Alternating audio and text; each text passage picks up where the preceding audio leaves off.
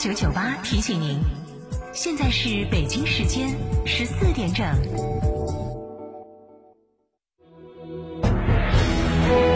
成都的声音，FM 九九点八，成都电台新闻广播。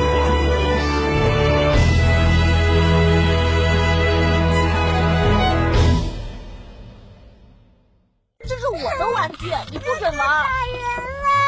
行了，别是哥哥，让着点妹妹好不好？二孩来了，问题也来了。关注厅堂 FM，爱听九一四微信公众号，点击底部菜单“二胎时代”或回复关键字“二胎”，订阅收听。一个孩子教不好，两个孩子不好教，还有机会获得原价一千二百元小雅音箱一台。梅赛德斯奔驰 V 级豪华多功能车，头等舱级、行政级豪华座舱，回应事业之大。现在更有重购置换及款待长享等多种金融方案可选，详情请洽授权经销商四川福奔零二八八四二幺六六五五八四二幺六六五五。不到新疆不知祖国之大。成都电台一路通旅游联合四川青旅带你探秘大美新疆，寻找失落的文明米兰古城，穿越中国的六十六号公路，去葫芦岛看最美水上胡杨林，在沙漠越野。新疆十三日环线自驾游，九月二十二日出发，详询六六零零二三四五六六零零二三四五，来电即送价值九十八元九眼桥火锅底料大礼包一份。华晨中华 V 三官降了，即日起购中华 V 三全系车型，官方直降一万五千元，另享至高三千元购置税补贴，还有低首付、零利息、零月供，金融政策任你选。国潮降临，势不可挡，详询当地经销商。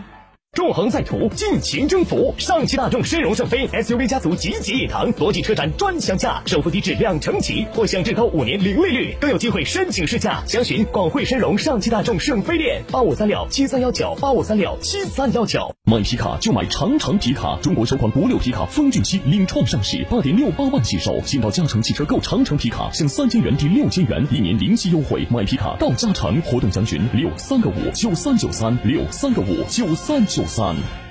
成都国际车展嘉诚卫分会场，VV 五十二万起，VV 六十四点五万起，VV 七十五点七八万起。详询嘉顺龙泉店六五零七六二二二，嘉顺金牛店六五幺七零零五二，新力嘉龙潭店八二八七五五三三。成都面对面监督问责第一线，聚焦郫都区，现场观众报名正在进行中，报名电话。零二八八六五五零零幺幺，现场报名点：郫都区郫统街道杜鹃路六百九十九号郫都区融媒体中心，还可登录成都市政府门户网站“成都面对面”专栏报名。报名截止日期九月九号。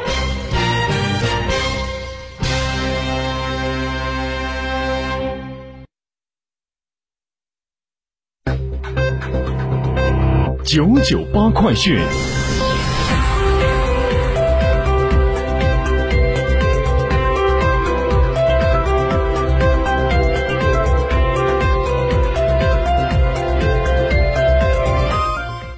北京时间十四点零三分，这里是成都新闻广播 FM 九十九点八，我们来关注这一时段的九九八快讯。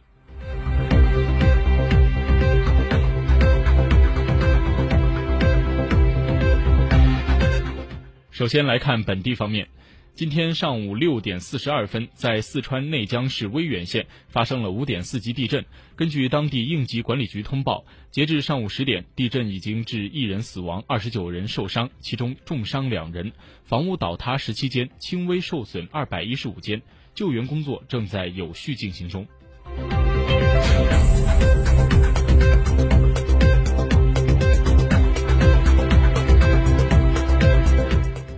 继续关注国内方面的消息，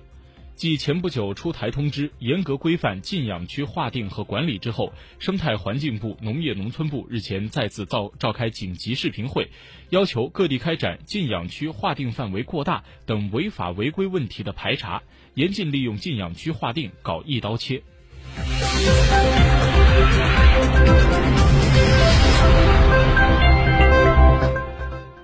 国家外汇管理局新闻发言人、总经济师王春英目前透露，截至八月末，中国的外汇储备规模为三万一千零七十二亿美元，较七月末上升了三十五亿美元，升幅为百分之零点一；较年初上升了三百四十五亿美元，升幅为百分之一点一。八月，中国外汇市场秩序良好，外汇供求保持基本平稳。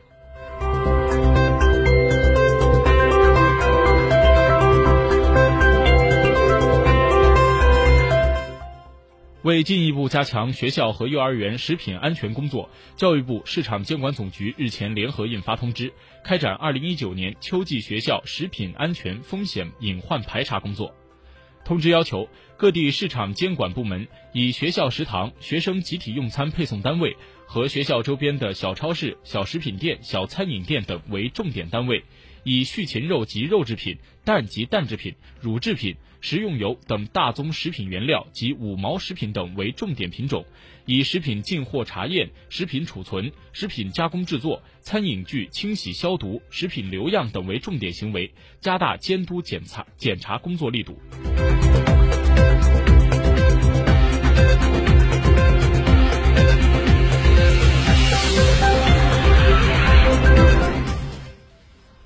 日前，国家卫生健康委员会召开新闻发布会，介绍新中国成立七十年来我国护理事业发展情况。记者从发布会上了解到，新中国成立七十年来，我国注册护士队伍不断发展壮大，从新中国成立初期的三万余名增长到了二零一八年底的四百多万名。长期以来，医护比例倒置的问题得到了根本性的扭转。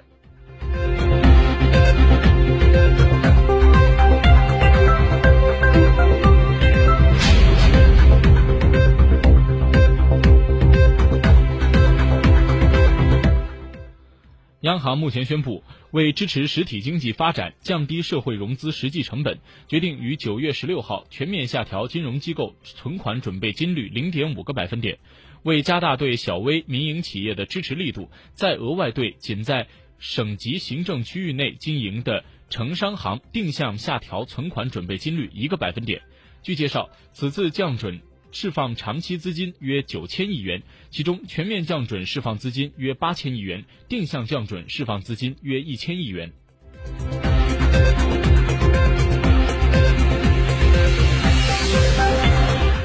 接下来来看国际方面。美国总统特朗普在当地时间七号表示，鉴于阿富汗喀布尔发生了导致十一人死亡的爆炸事件，他取消了原定于周末在戴维营与塔利班和阿富汗领导人举行的秘密会议，同时取消与塔利班的和谈。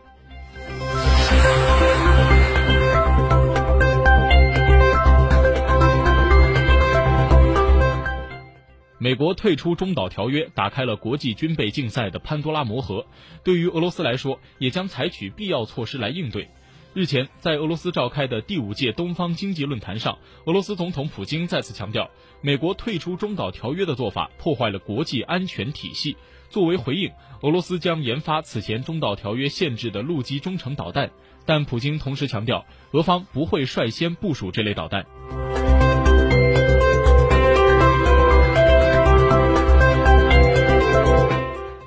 继上周输掉了历史性投票、失去议会控制权之后，英国首相鲍里斯·约翰逊七号再遭打击。根据英国广播公司报道，当地时间九月七号，其内阁成员、英国就业及退休保障大臣安伯拉德宣布辞职，并退出了保守党。报道称，拉德在宣布辞职的声明中称，他不再相信以达成协议的方式离开欧盟是政府的主要目标。他将约翰逊开除二十一名保守党议员的行为描述为对礼仪和民主的攻击。